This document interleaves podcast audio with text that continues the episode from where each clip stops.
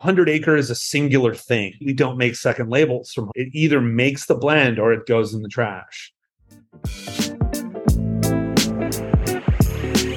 You're listening to the Vint Podcast, bringing you expert interviews, alternative market insights, and exclusive access to the world of wine and spirits investing. Enjoy the show.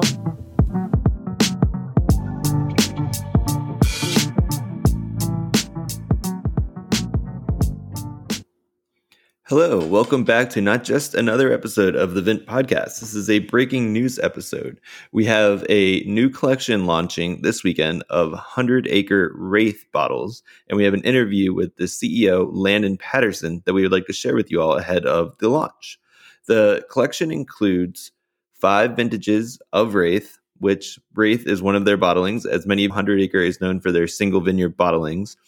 Each vintage, however, they create a unique blend called Wraith, W R A I T H, that is a blend of barrels from their top vineyards that are indicative of the vintage. So basically, what they want to do is take a snapshot of each vintage and create the best wine possible from all of their vineyards. We have 2013 through 2017 in a vertical. This is as long as Wraith has been commercially released, and there's many hundred point scores in there. And each year, as long as Wraith has been produced, it's been among one of the top scoring wines in all of Napa Valley. This is also the first Vint collection that is sourced directly from the producer. We did have a futures offering with Joy Fantastic last year where we worked directly with the producer, but again, that was futures. This is bottles that have basically just been stored at 100 acre, very small quantities, and otherwise they're only available on allocation only to list members. These are some of the few left, especially from the earlier 2013 2015 vintages, all stored at 100 acre since they were made. And we're really excited to offer it. So we wanted to share this interview with CEO Landon Patterson and give you all a little bit more background and information ahead of the launch of the collection. We hope you enjoy. Here's Landon Patterson.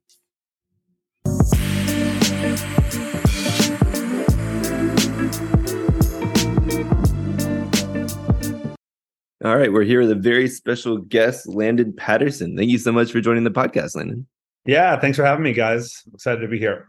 Yeah, of course. So, as we've mentioned in the Landon's intro here, he is now the CEO of 100 Acre is it estates? Is that what the yeah? We call it, our name of our company is called Hundred Acre Wine Group. So now we used to have just Hundred Acre Wine, which is still obviously our flagship and what we're known for. But we also have two new brands. Uh, one's called Fortunate Son, and one's called Summer Dreams. That are new projects that we've been working on for the last several years that are just coming out. So now we get to be officially a group, so a super group. Maybe that's the way to think about it. Oh, exciting times! Awesome. Before diving into those, can you give us a little background on just quickly how you got into wine and then your path to 100 Acre?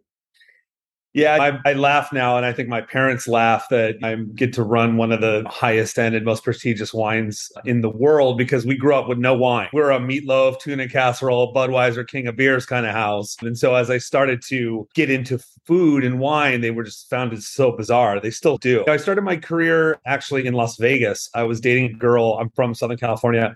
I was dating a girl who lived in Las Vegas and I moved out there for the summer. And her father helped me get a job at, at Spago and hmm. Lupo working at some of Wolfgang Puck's restaurants out there. Didn't know anything about food, didn't know anything about wine. The first night there, they were saying, they said, Oh, we have a frisee salad. I've never heard of frisee before. Confit, never heard of it. So I was like, I was like a hillbilly or something. It was like Beverly Hillbillies. But I, as I started to understand more about food and wine, it was really interesting. People wanted to talk to you about it at the tables and beyond. It's like they don't talk to you about their steak. There's the story of the pasta, but with wine, it felt really conversational. And that was something that I was passionate about. I ended up studying to become a sommelier and was a wine director in Vegas and in Long Beach, LA area.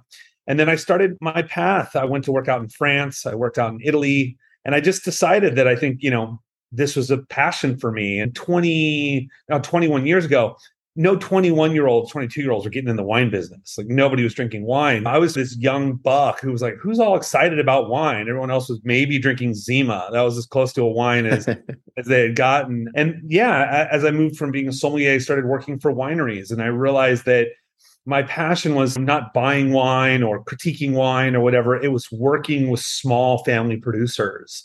It's like they, they put everything on the line, all their money, all their this. And there's so many variables that go into making a good wine, a great wine, or a legendary wine. Some are in your hands or some aren't. And I love that process of working really hands on with those smaller producers. Yeah, I worked for a few different producers. Chalk Hills, my first one, and then my friend's winery called BR Cohn, small family winery in Sonoma.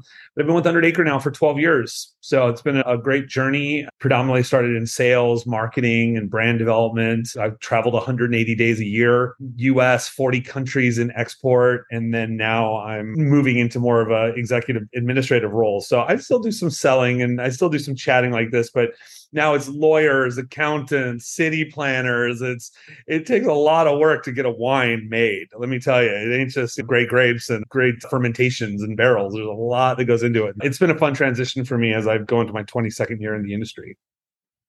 Yeah wow it's very that's quite the route there. I will say i come from a similar background, we were more of a Coors Light household than Budweiser. But that, that's really cool. And you must have seen so much growth. Uh, just thinking about these smaller producers at the time, I guess when Jayson Woodbridge started, it was probably, I know he came in well funded and he had a grand idea, but it was probably something small that's really blossomed into this world. I think it's thing. a common, I think it's a common misunderstanding that Jason came into the wine business like as a rich guy. If you really think about it now, all the high ends. So if you take, we don't use the word cult wine, but if you take the high end, super ultra premium wines in the valley, the Harlans, the Screaming Eagles, the Colgins, a lot of these, a lot of these people came in with money already. They had been very successful lawyers and architects and titans of industry, or they were or the foreign companies. And Jason's really one of the few, the only one that I know that got to this heights, but did it very pick and shovel. Yeah, he had to come in with a couple million bucks, but a couple million bucks doesn't get you very far in the wine business. So it was built very incrementally. We bought a property.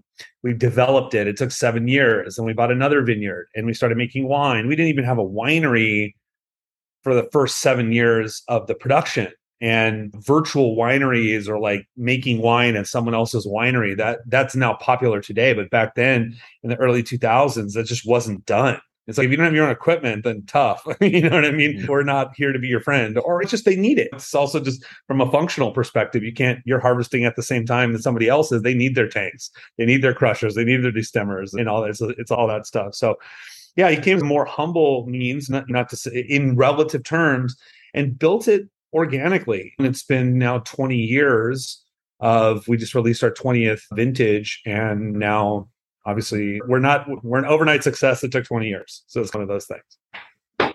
Is it the same things 20 years ago that set 100 acre apart and allowed it to take take hold and grow within the region? Are those the same things that you think are setting your brand apart from other premium brands now? How has yeah. that changed? Yeah. Jason, to give you a little background about him, our Jayson Woodbridge, he's our owner and he's also the winemaker. So that's very rare, actually. If you take all of our contemporaries, none of the owner is the winemaker. They have an owner, a consultant, a winemaker, a vineyard manager, vineyard consultants. They have a lot of that. We don't have that. Jason's, he and his wife make the wine. And we have the same vineyard manager, Jim Barbour, who's he's been working with for 20 something years. So we're a very tight core.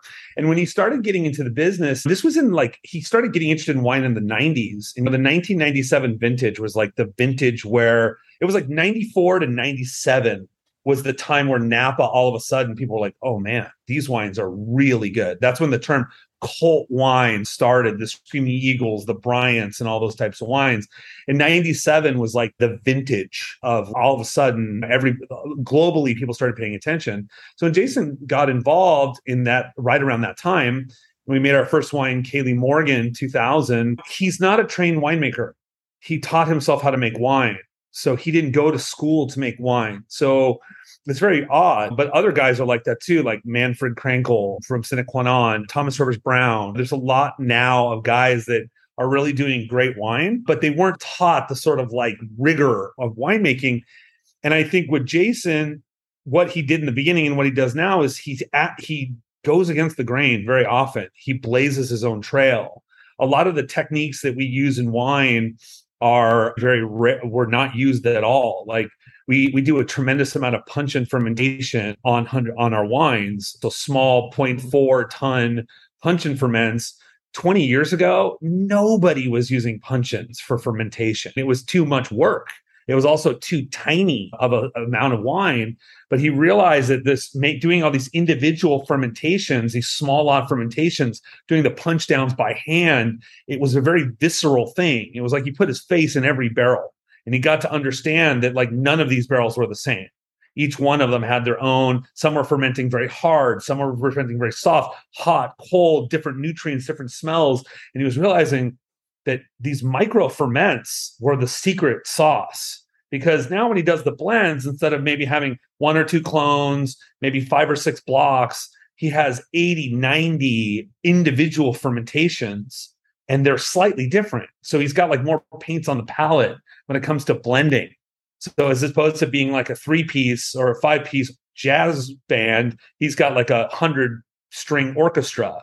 And so he's able to really make something that's big, but also like extremely nuanced and very layered. And I think that that's really the hallmark of what he did in the beginning. And he was just asked this recently in an interview. It was like, what are you doing differently now that you were doing before? He's like, nothing. We keep it mm-hmm. really simple. When you come to our winery, it's not like smoke machines and gravity flow and LED lighting and lazy, like it doesn't look like the Starship Enterprise. It looks like a an Italian shoemaker that does everything by hand. Like the equipment they use is very good, but it's also very hands-on, extremely visceral. And I think that's really the that's what people pay for at this price point. They don't want mass production. They want something that feels like a piece of art that's a one-off.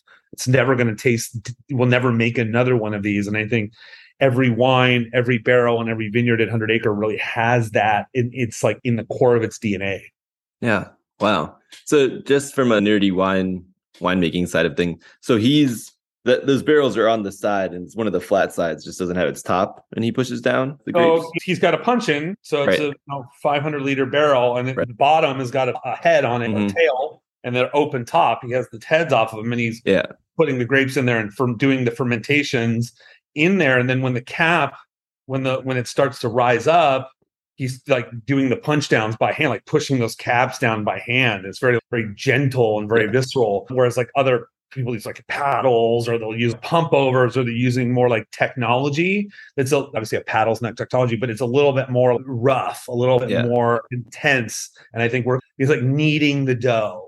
Work it but not like overwork it and break down what's inside of it and i think that's really key part. It also makes it's a very hard wine to make there's no economies of scale. There's no right. fast way. And I think sometimes there's times that we've suggested the fast way to him, and he's like, I wouldn't even consider it. That's like spiritually does not align with what we're all about. It's a fun place and very unique in that one. In that, that makes a lot of sense. So for our, our listeners who may not know, when a red wine's fermenting, the carbon dioxide and that's emitted pushes the grape skins to the top. And if you don't do anything, the red wine skin or the red grape skins or black grape skins will sit at the top and then they'll dry out. So it's important to get to extract color and flavor to push them down and have the wine either flow through them like a pump over, like he was saying, or push yeah. down and yeah, and you want you want yeah. that that skin contact to be more universal, more throughout the barrel, as opposed to having all this like heavy tannin up at the top or color at the top. And you want it to be nice and smooth in that particular way of, of distributing that that the cap and the skins to get that color, phenolics and tannins and all those things in the wine.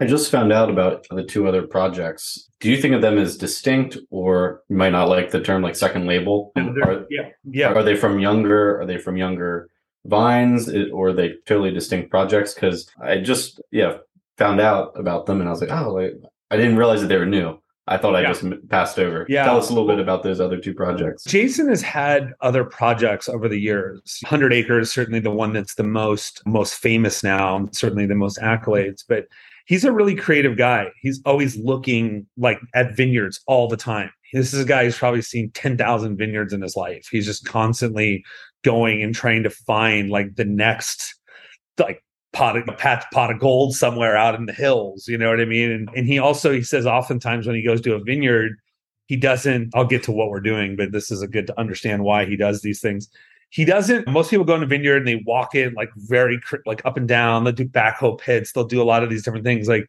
he does it all like emotionally. He's like okay this is a special place. You know what i mean? He's like i get this feeling that it's a special place. And he's he doesn't get that feeling very often. So the new projects are they're their own wineries, they're their own projects. 100 Acre is a singular thing. Jason makes the wines. He doesn't make other wines for anybody else. He's not a consultant. He does one thing. He has one job. All the wines at 100 Acre are estate. So we don't buy fruit from anybody. And then number three, we don't make second labels from 100 Acre. It either makes the blend or it goes in the trash. It's like we don't bulk it out. We don't sell it to anybody. We don't kick it down to something else because Jason feels like 100 Acres is a singular thing. He's trying mm-hmm. to go for perfect wine. So the new projects, one called Fortunate Son, is a new Cabernet Cabernet red blend. It's got it's Cabernet Bordeaux grape heavy or focus, excuse me, project from Napa Valley. That's basically it's Jason working with these heritage farmers, these second, third, and fourth generation family farms. These people have been farming in the valley for a long time and they're selling their fruit to other people, but they don't really care about it in the same way. It goes into the tank, maybe good fruit, maybe $20,000 a ton or something, but it goes into a bigger blend and it's just disappeared. And I think Jason felt like that's so sad. These are people that basically are like the fortunate sons and daughters, the founding people of the Napa Valley. And so he goes and works with them and we we work with them and we farm their vineyards and our blocks at the 100 acre level now. So now we're going in there and spending 400% more in farming costs. I almost say we almost just like bonsai. We're like in there, like such a meticulous process. And he started working with these vineyards over like a couple of years. And then after three or four years, he's like, okay, I think these vineyards are ready to make wine. Fortunate Son has a Cabernet called the Dreamer, which is, I would say, younger vines, but vines that we have just started working with. You know what I mean? That have aspirations, that dream of being something bigger one day, and one wine called the Diplomat. It's a Jason calls a 21st century new American claret. Put that hmm. on your label, boys and girls. And this is sort of his homage to Cabernet Merlot blend, that claret style wine. He wanted to he wanted to make celebrate Merlot, and we found this unbelievable vineyard of Merlot that's a heritage vineyard, dry farmed, head trained, looks more like a Zinfandel vineyard. And then we make a, a single vineyard cab called the Warrior, and then we've just bought two properties that will become the estate vineyards for Fortunate Son. One was one of the oldest vineyards. It was the oldest contiguously owned winery in Napa called the David Fulton Winery. It was first planted in 1860. The house that was on there was the fifth house built in St. Helena. So we built that and we're redeveloping it. That'll be the home of Fortunate Son. And then we bought another property just right on the border of St. Helena, Calistoga that will become a state properties for this. So Fortunate Son will be a mix of our state stuff with these sort of partnerships, but all the wines are made at the 100 acre level. The 18 and 19s were made at 100 acre. Puncheon Ferments and Oak in the same same situation. So we've been we've just launched this wine and people have been going bananas because you're getting just an unbelievably well crafted wine at a third the price of 100 acre. And then our other project's called Summer Dreams. And this is a tr- like Western Sonoma Coast project. This is Pinot Noir, Chardonnay, Sauvignon Blanc, Jason. I always think it's a challenge. It's like Cabernet producers always want to make Burgundy grape varietals, and Burgundy grape varietal guys like always want to make Cab too. It's like a chef. They want to do so. He's very good at making Pinot Noir, but this project has been him like really planting a flag out there. So we're working with some small out there now, but we're talking 250 case productions for each one of these wines, 300. So very tiny, and we're just having fun with it. The wines are fantastic, but we put them on our mailing list and they sold out in like 20 minutes. There's just not a lot of wine. So yeah, we've got yeah. a lot going on right now. It's a great time to be in the wine business with 100 Acre. Brady, do you have any follow ups with that? I know you probably have a million questions about which one you should buy and how you get more.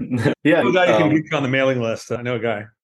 it's kind of maybe I just maybe I don't talk about European wines enough with folks here, or I should just say French wines. Sorry, not European. French wines enough with folks here because I always hear, okay, like six hundred dollars. This is ridiculous for a bottle. Although there are wines of yeah same and caliber in France, that would be like, oh, give me a case. That's a steal. Yeah. How do you comment on that price point? It's a little bit jarring for some folks, even some of these other labels at two, 250. The Dreamer, I think, is maybe coming in around that price point if I saw correctly.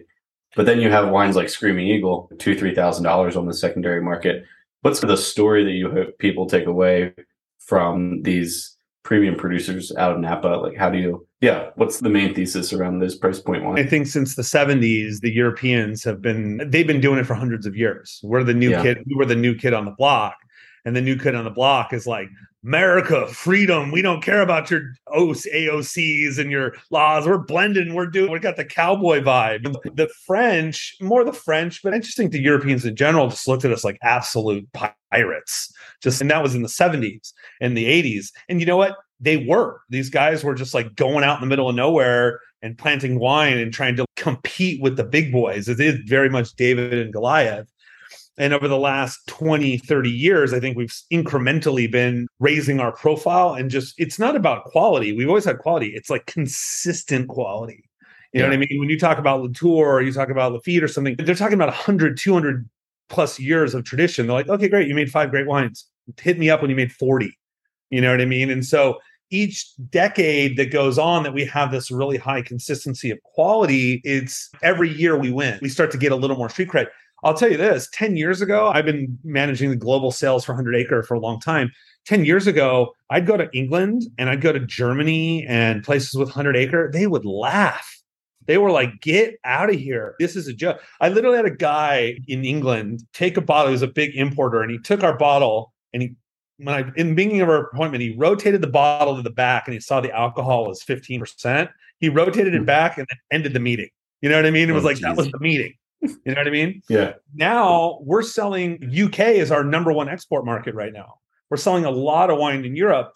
And it's almost like that Ford. You saw the movie Ford versus Ferrari. That Enzo Ferrari was the gold standard. And you got Carroll Shelby making Mustangs. And he's made a car that would win Le Mans. You know what I mean? And in the end, it's, I think they really are understanding the craft of it. Our process is as laborious, if probably not more. We probably feel like we have more to prove. So we almost overcompensate in a lot of ways. On the price point front, it's been complex, but I will say thank you to the French because and the Asian market because the same Bourgogne Blanc I used to buy is now 80 bucks. The same white Burgs I used to buy or Gevrys or whatever are now 400 bucks for not even the Grand Cru wines, for Premier Crus, yeah. Village wines. It's everything's gotten more expensive at that really, cra- if you are able to really be defined as craft, like proper, like the tip of the spear, I think people understand it doesn't matter if you're making Keller G-Max or you're making 100 acre or you're making at that level, like the guys that are at the top are really pushing the envelope and I think whether you like it, you like the wine or not, you got to respect the hustle. And I think we've seen that in the sense that they're asking for the wines. So yeah. that lets us know we've made it. We don't, Jason doesn't give a shit about them in any real terms. But as far as the consumers are concerned, they speak and, they've been speaking resounding for us. But it's fun. I love French wine, by the way. You're talking to a guy who's, I, I used to work in France. I love European wines, and they're just different. A Ferrari is different than a Shelby Mustang. They're both fast. They do it a different way, and they're for like different strokes for different folks. And I think that's what we really embrace. I like your comment. I like your comment description of the wine art project, especially when you're going through the like just the laborious nature of the winemaking process. I think that really that story when you bring that in, I think starts to for a lot of people is what adds so much of the value too. It's not just the quality is going to be there, the consistency is there, and then the story kind of tops it all off. Yeah, and I think. Yeah, go ahead. Go oh, ahead. Oh, sorry. I was just going to add on add to that that the parallel, while it is the wines are predominantly Cabernet based for 100 acre, I do think the parallel is more similar to your point to Burgundy, where it is the smaller lots. It's more about the terroir and the effort that's going into making it, and the fact that you guys can't come expand. You're not going to be expanding the the Kayli vineyard's only so big. Yeah. The yeah, I mean, correlation's much more to Burgundy than it is to Bordeaux. 100%. You know, because Bordeaux, they make a lot of wine. You know what I mean? Latour and Mouton make 20,000 cases of wine. This is not like they're not that rare in relative terms to the production. They're very great wines and they're they're artistically beautiful and they do a lot of different things. We're more like Burgundy in the sense that we're like monopoles. You want to have Ark Vineyard, you got to buy 100 acre. You want to buy Kayli Morgan or few and far between, you have to buy it from us. We're not like even now. There's been a real trend in the in Napa. I don't think it's a good trend, but it's it is a trend nonetheless of consulting winemakers. They're making wine for 50 wineries and they're sourcing a lot from the same vineyards. So you see a lot of the same To Kalon, Dr. Crane, Sleeping Lady. You see these vineyards on 80 different wines. They're all different, I'm sure, but they feel slightly less special because there is a sec. I'm out of this one. Let me. I'm out of the Dr. Crane from Paul Hobbs. Hey, try Myriad. Try Realms, Dr. Crane. For us, it's like we get one ride.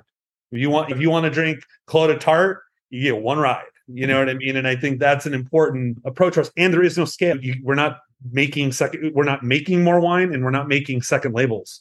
We're not like diluting our specialness. When I sell, when I do staff trainings, I tell people, if I go, owner winemaker, all estate, no second labels. I'll tell me the wines, tell me the wineries in the world that do all those three things. And you'd have a really hard time counting to five. Can you, know, that's why I think that's why wine people get bored maybe with Napa so quickly. Yeah. And they write Napa off as either monolithic or uh, I think we, I mention this every time I can on the podcast. So this is the like perspective that I think that people come to Napa Valley with, which is all these wines taste the same. They're all super high alcohol. They're all yeah. extracted and like jammy and fruit forward. And I think it's like a massive bell curve. And then there's producers like y'all and some of the other ultra premium where they're doing things that are so outside of this norm of that's our consultant winemaker, like you said, that produces 50 other places. All of our grapes come from the same vineyards. Yeah, I can't name the number of wines that come from To Kalon. I know, and it's getting yeah. crazier. And, and, you have to respect Beckstoffer for being a genius, but now he has Bourn, he has G3, so he has more vineyards to work with and so there's this i think people chase those grapes because they now know they can they have to justify the price i need to charge right. 30 bucks that's my mortgage so if I go to Skippy's Vineyard in Calistoga that nobody's heard of before and grind it out to make a $300 wine, like it's a harder grind to get the customer to pay it. But if I put Dr. Crane or Las Piedras or something like that, I get like a into a club a little bit. Free pass, with yeah. With Fortunate Son, that was really the whole rationale behind working with these family farmers. He's, I could go buy a vineyard on Pritchard Hill. I could go buy Dr. Crane. I'm not crapping on those vineyards. The vines are amazing to come from there. Dr. Crane is my favorite, one of my all-time favorite vineyards. But okay, we're going to pay sixty thousand dollars a ton. The wine's going to be five hundred bucks. You know what I mean? So I think Jason was like, mm-hmm. let me go find some stuff you know what I mean? Let me go work with things and farm it for several years and earn it as opposed to just going out and getting bling, gold plating a bottle and calling it a grant. You know what I mean? Which it just it does happen. That's economics, that's capitalism. As a guy who has to run the business, I understand that, but I think that's another reason why Jason's such a trailblazer is he hasn't fallen into that trap. It's a very easy trap to fall into. Yeah, that makes a lot of sense. On that note, can you tell us a little bit about the three estate vineyards that you have 400 acre, and then we'll lead that into talking about Wraith uh, as a coup and what we have on the vintages in our collection.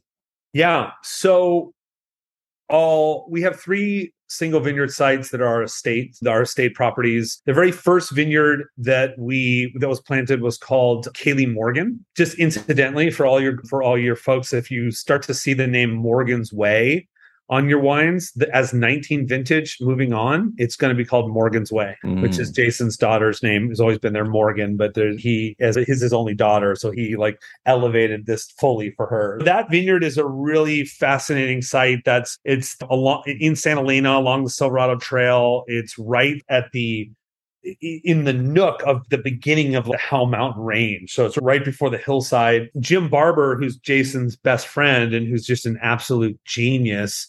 These guys need to be like rock star status. The winemakers get the love. The David Abreus and the Jim Barbours and those types of people are really rock stars. Planted this vineyard that used to be a crappy Sauvignon Blanc vineyard. Used mm. to produce like low end average SB because it's a clay soil and Jim's, dude, this is clay, but this is like Pomerol, but 20 degrees warmer. So he did something very innovative and planted Cabernet there. And Jason, being who he was, is oh, okay. People say don't plant this here. Great, we'll plant this here, and then we'll make a badass wine. What he started to realize was mm-hmm. now you have this aromatic and flavor profile that's now the grapes are grown in the soil that everyone else isn't doing.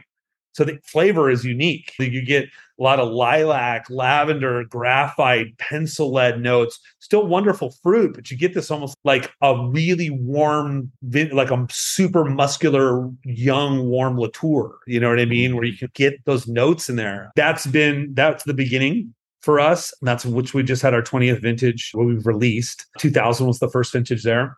And then in actually 1998, Jason bought a property, a house and a hillside that ended up becoming the Ark Vineyard, which is our second vineyard, which is where our home is. That's where the winery is and all these types of things.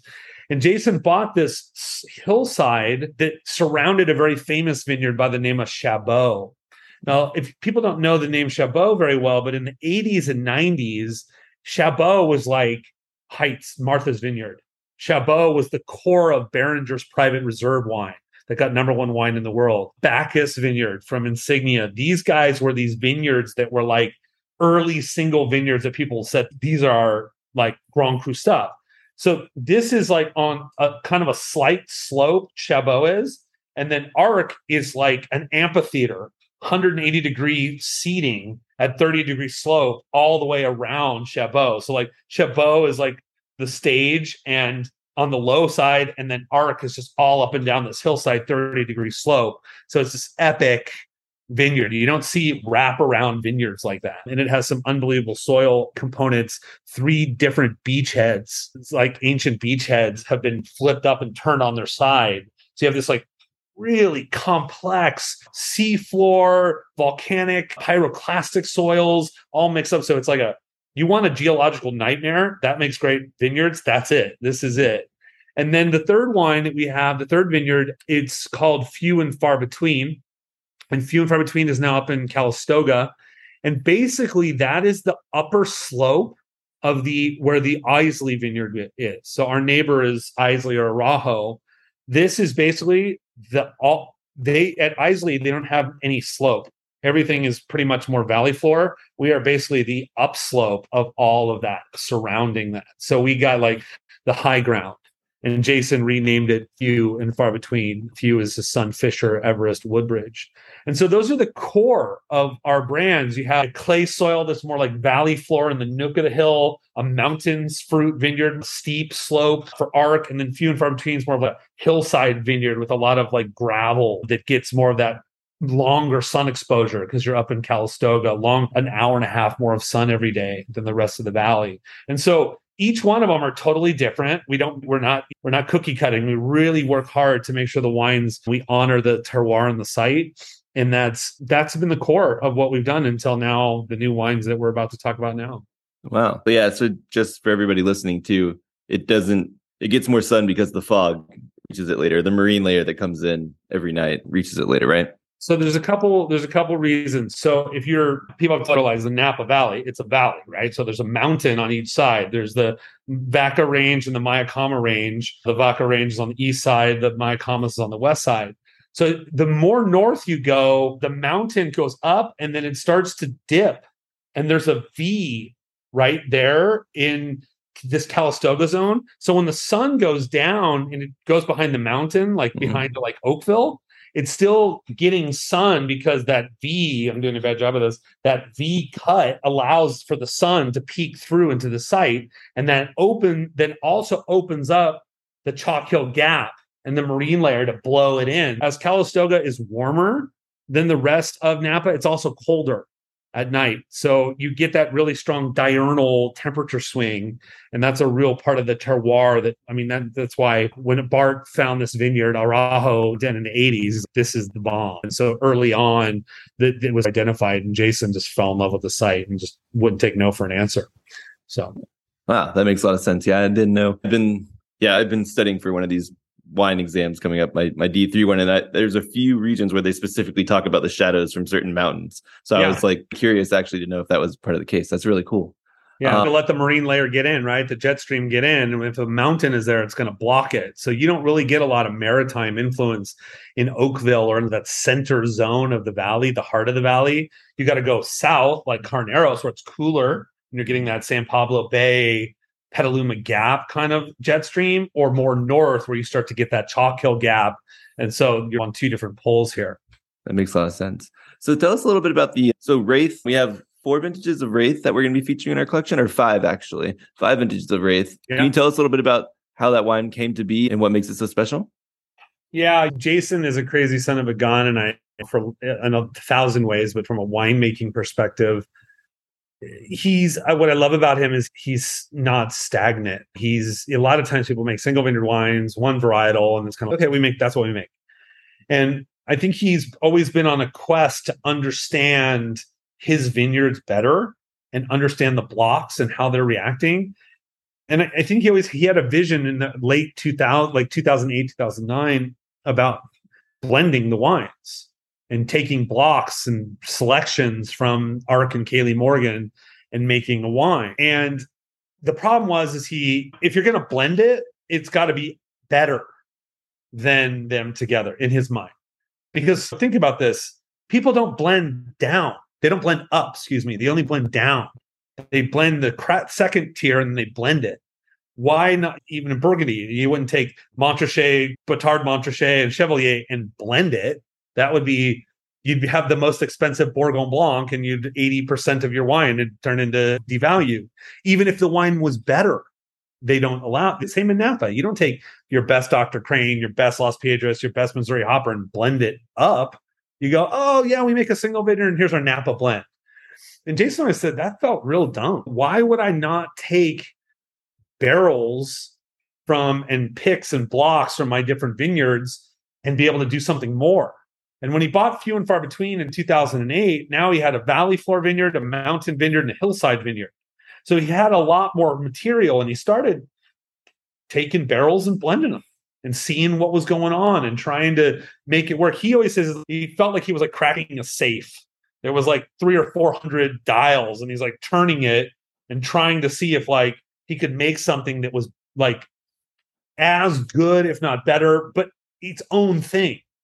And so the Wraith was really a labor of love. It was something he worked on for 10 years of mess, working with these different sites. And so 2013 was just a banger. That's a vintage that will definitely go down as it's a it's great for wine people because 12 and 13 were both good. Like a lot of people like 13. I'm more of a 12 guy. 12 was more like structured and more classic. 13 was like very hedonistic wines in general. But once he took the three vineyards and he put them together, he's like, he always makes a joke. It was like, like the dials all stopped and all of a sudden the vault opened. It was like, oh. and the Wraith is not it, what's cool about it, aside that it's this, it's unique, is every vintage is unique. The Ark will taste Ark like every year to some degree. It's a single vineyard wine. The Wraith is a different combination of percentages of vineyard, blocks, picks, puncheons, oak, all these different things every year. And so when we first started to release it, people didn't understand it. They were like, is this a, a reserve? Is this a second label? Is this a they just couldn't wrap their brain about wait, so is it more expensive? Is it more so it was like for a year I was just like trying to like now when I tell people to go, oh, that sounds great. That's genius. Well, in the beginning, people just totally didn't get it. And so what Jayson's done is now he says is you can be in three places at once. You're in three of the vineyards at one time. You're getting a one plus one plus one equals 10 sort of approach. And then from a winemaker's perspective, isn't it better to be able to have different barrels from different sites that have different components so you can make a, a wine that's more elevated? So 13, 14, 15, 16, four vintages in a row of 100 point scores from Parker. If you were to taste those wines, they're not the same at all. They're like four totally different rides. And I think that now people have just gotten like very into it because it's like Christmas when the new release comes out, you're like, oh, it's a good vintage or a bad vintage of Ark or Kayli or different. It's, what's the new thing, you know, that's happening? And I think not only is the quality fantastic, but the consistency is just off the charts because he's got more. He's got more like a bigger mise en place, more ingredients or more things to cook with, make a more dynamic wine and it's been fantastic. Yeah. No, I, we actually recently had Lisa Perrotti Brown on to talk about her tasting approach. And I think in her review for the 2013, she wrote that the Wraith set a new bar, a new standard benchmark for what 100 point wines were. So that was yeah that was really interesting to hear and just read through as I'm like reading about these wines and prepping the materials for our collection. That wine too was like the first year, the 13, when we released it, the 13s were our very big wines. It's the vintage, is the big fruit, big tannins, just really awful, opulent wines. And the 13 Wraith was a little more subtle for a moment, I think. And people were like, oh, and then about nine months to 12 months into the release, this wine was just like, like fist pumping in the club. Like it was like, I am here to go. And it just became one of the most dynamic bottles we've ever made as far as like just this evolution in the bottle. And one of the other secrets to this is the wine is also they're aged longer. So we're aging this wine. I, I think that wine was aged for 44 months Hmm. in oak. And so the Wraith is generally aged another year more than the single vineyard wines to create more, give time for it to integrate and build complexity. It doesn't affect the oak flavor at all. It's really about like more time in the jacuzzi and like more time for integration and just a little bit more concentration in the wine. And that's really been a secret to our success. Wow. So the 2013 was the first vintage, or was there a 2012 as well? 13, yeah. Oh, I, he made it in 12 he made it in 11 he made it in 10 it just never we drank it you know what i mean it just never he wasn't ready to say plant the flag on a new wine I'm still my mind's still going about that blending up approach. Never thought about that. I really like that, and it makes a lot of sense of why this wine is consistently scoring so high. I've noticed a couple while doing my research of called one called like the Dark Wraith or some other different Dark like, Ark? bottling Yeah. Ark as well. Uh-huh. Or there might be a different race. Sorry, I don't know if that was there's another name, but a, a few alternate names. What are those? Are they just like sub or little projects that he's having as he's what you're probably really talking about is we have one called wraith crypt oh and we have one crypts? Sorry, yeah. So these are all like i guess they're all dark sounding or it's or like norwegian death metal or something like that or, or maybe we're more like iron Man, guys that did iron man not ozzy osbourne's band Oh, yeah, Black Sabbath. Black Sabbath. We're probably more like Black Sabbath, like down tuning and like a lot of like that.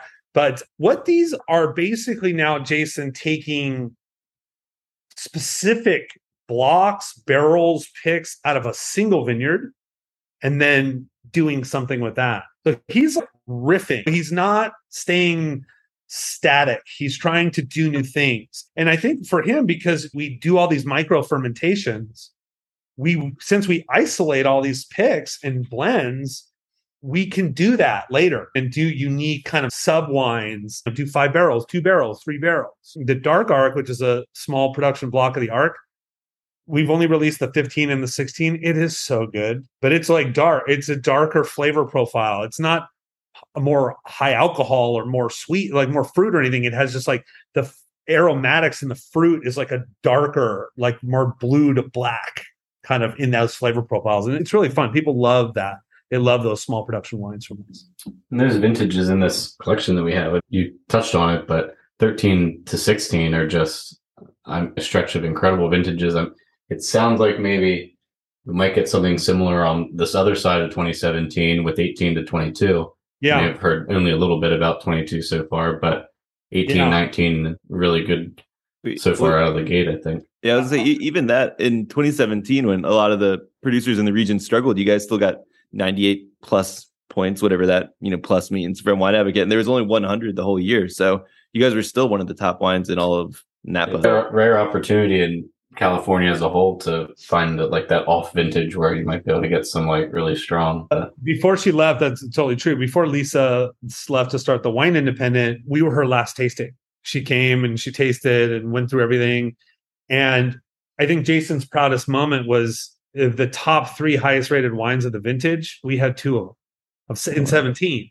He's like, that's the winemaking right there. He goes, that's where you got to grind. He's, he was more proud of the Wraith Crypt got 99 and the Wraith 17 got 98 plus. He's, I don't even know what plus means. Is- are we doing minus now? But he was like very proud of that.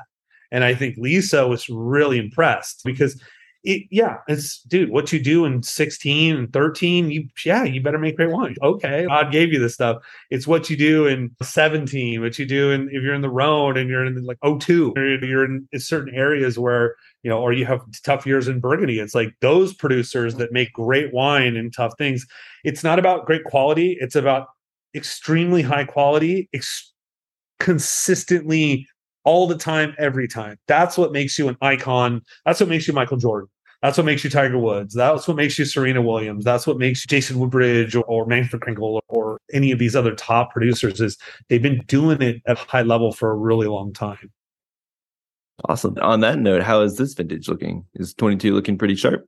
Oh my God, 22. It's like you get this good news, bad news thing. Okay, there's no fires. Okay, great. That's a very good piece of news. We have no 2020.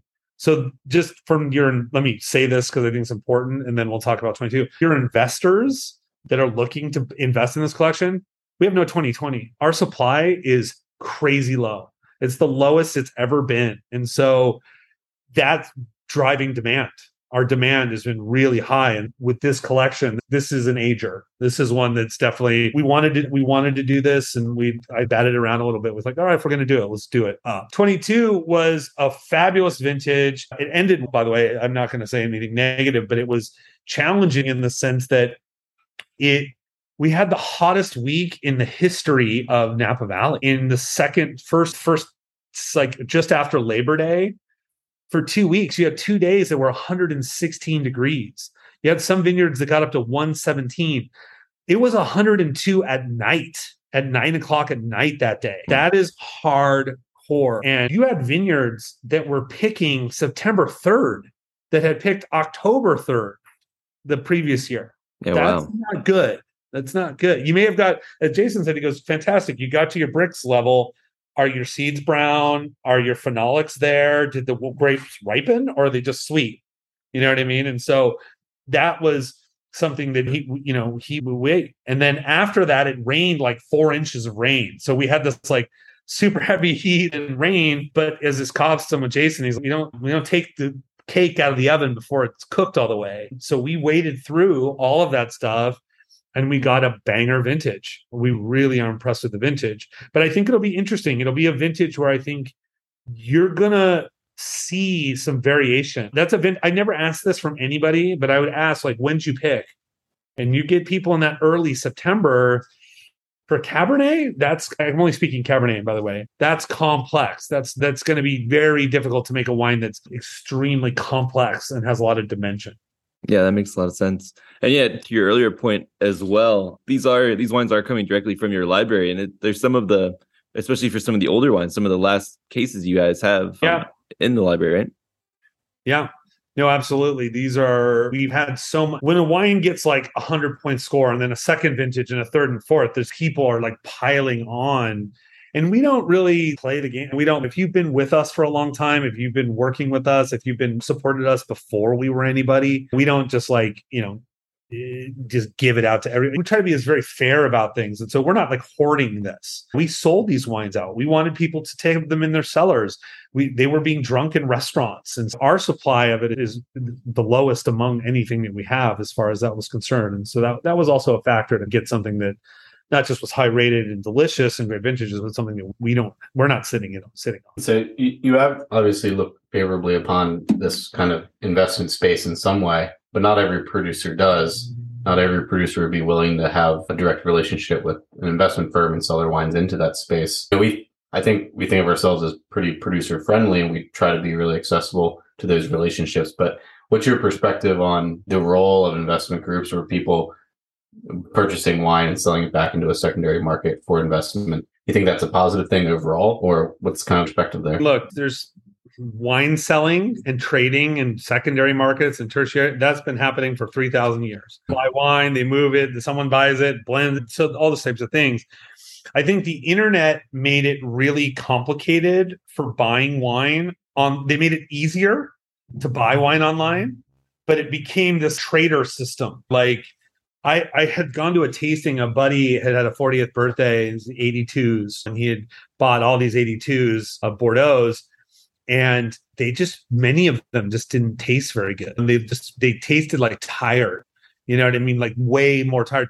And you buy them on WineBid, you buy them on this, you buy them on that. They've been traded seven, It's been back and forth across times the ocean. Yeah. yeah, shipped all FedEx. You think your FedEx driver gives a crap? Sure. that This is a that part has been complex for the buyer. So I think this type of situation creates an environment where the provenance is perfect. You know what I mean? That in provenance in luxury wine is everything. I don't care if it's the greatest vintage and the thing if it's drunk for an hour, it's done. And so I think for us, we don't we really try we don't work with any auction houses. We a lot of wineries sell wine. We don't do that type of stuff, not because we don't know what's happening. We don't know what they're doing. It's been there's a lot of and also counterfeit, all the Rudy Kurniawan crap and all that type of stuff. So we've never done any of that. So this is a way that we can let people invest in our wines and hold them in a sacred space and give them the love that they're that they deserve. But also we can guarantee the provenance of the wine to them because that's really important to us. It's we're interested in we put a lot of work into making these great. And so I think on the investor side of things, it's only direct from the winery once. You know what I mean? And so this is that, you know, we're checking it out. Your CEO's known me for a while. So he buttered my bit. He told me, Landon, you're so, you're so good looking. Your beard is good. No, no, but when you know, he and I told me about told me about the opportunity, I'm an investor. I have I collect wine. I do stuff. So I asked myself the first question: Is this something that I would be interested in doing? And then I answer yes. So then why wouldn't we want to be associated with that? So I think that's a cool thing. I, there won't be a lot of collections from us. That just that's not because we don't love you. It's because we just don't have right now. Our supplies are at the lowest, but I think that just makes each collection this that much more special. Yeah, agreed. And I think I, to go back to something that you touched on as well, when we are storing these wines, and this is something we talk with many producers when we're, we're storing their wines, it's going to be in pristine condition. They're going to be taken good care of so that when they do end up being sold on to the next one, it's not like they were just held in some random place or under a bed or something for sure. Yeah. But yeah, yeah, thank you so much. This has been really interesting. I don't want to take all of your day here, but I want to give Brady one more chance to uh, ask another Napa question before we go. Do you want to just ask? He's been really investing in, or not investing necessarily, but buying mountain fruit based wines. Brady, do you want to? I recommend that. I recommend that.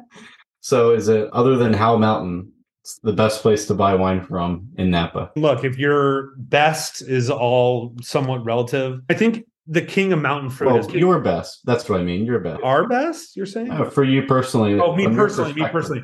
I'd say yeah. two things. I'd say two things. If money was like if I could go buy a vineyard tomorrow and own it myself, Pritchard Hill is mm-hmm. pretty damn special. The dirt, the red dirt, all that volcanic tufa and pyroclastic and the sun the aspects of that area. And there's a reason why there's great producers making great wine for a very long time there but you're paying like buku dollars for that's for sure. Still mm-hmm. some great Chappellet has some wines that are still like way undervalued that are extremely good quality from up there. I would that would probably be my favorite. I love i'm really getting down on coombsville man. I'm really enjoying that. It's that's an area that you so it's that's in southeastern sort of section for your listeners of napa it was kind of like an area that like nobody cared about and and all of us and there was a couple guys like John Caldwell planted vines there really early. There's a cool Chardonnay. Failla has a Chardonnay vineyard in Coombsville that just makes banging wine. So that that area is very interesting. It's not so much mountain. There is some mountain, some elevation there, but it has a diversity in Napa that you're seeing more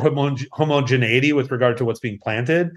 There's a lot more like riffing going on out there, and I think that the that that's a really cool area to try new things in Napa Valley and just like the tasting rooms are probably a little more pumped to see you because they're not like on the Silverado Trail or 29. So you probably get they won't charge you $250 to have a communion's worth of their little wine. They may be like, hey, come on in, have a seat. That's becoming very rare in Napa Valley, I can assure you. Outside of Napa, if you think of Syrah or Pinot Noir, which do you let go and which do you keep? Oof. That's a tricky one. I'm going to a dinner tonight and I'm bringing some Clape Cornas 2016 in Magnum. So I'm a oh, work. I will say I'll kick Pinot only because I drink, I love Burgundy. I drink a lot of white Burgundy though. I'd say probably mm. I like white wines with acid and minerality. And with reds, I tend to like, I love Cornas. I love Cote Rôtie. I love that because you can get the fruit in the wines with that that roasted meats and pepper, white pepper spice and all that. I find that really interesting. And I just have to also say, dude, for 50 bucks, you can get a banging bottle of wine in the Rhone. For 50 bucks, mm. you get a pretty average bottle of wine in Burgundy now. I've got little producers that I drink that I bring somebody a $30 bottle and they're like, never heard of it. And yeah, and it's really delicious. You still look at even Beaucastel's a hundred bucks a bottle. It's less than a hundred. Chateau La Nerthe, 80 bucks, Le Vieux Donjon. So these are wines that are like legends in the area and they're like cheaper than a really bad cabin. I would say if I have to pick, i will go Syrah and I'll go definitely Rhone, Rhone Rangers, Rhone Daddy style for sure. Nice. You passed the test on those questions, and I am a real wine drinker. I really like yeah. wine. I have a diverse collection. Yeah. I trick people. I say, "What's the best?" and I really mean favorite, but I trick them into getting a soundbite. But me flying out to to drink wine with you soon. Then, yeah, man, come on down. Right Let's do it. I got all kinds of. I'm going to a night. I'm doing one of those dinners tonight where it's an Asian restaurant. Everyone bring a bottle, so there's gonna be all kinds of funky stuff here. And I always like to. Tonight, I'm going to bring the Cornas, but I'm also going to bring a bottle of Eben Sadie, his wines from South Africa. So he's one of the legends of regenerative farming. So this is a seven white grape varietal, average vine age, 90 year old bush vine dry farm from Swartland. And dude, this wine is the bomb. Wow. But nobody gets it. You blind this on people, then they're not going to get it, but they're like, whoa, this is really cool from South Africa. So we'll get, we'll be nerding out tonight. Nice. You should check out Monochrome and Paso Robles if you don't know them. Monochrome. I've heard of yeah. them, but I haven't heard the wines. Blending like Chenin and Sauvignon Blanc and Chardonnay all together. Yeah, I'm like, like I like that. That's my bizarre, like really my... bizarre stuff. They make yeah, like 110 cases kind of thing, and it's just the winemaker who he does the tastings with you when you visit. It's yeah, that's the stuff. Fantastic. Yeah, I'll check it out, man. I always appreciate that stuff. Awesome, Landon. Thank you so much for the time. We appreciate you coming on. All right. Happy hunting, everybody. We'll see you on the next one. Cheers. Thanks.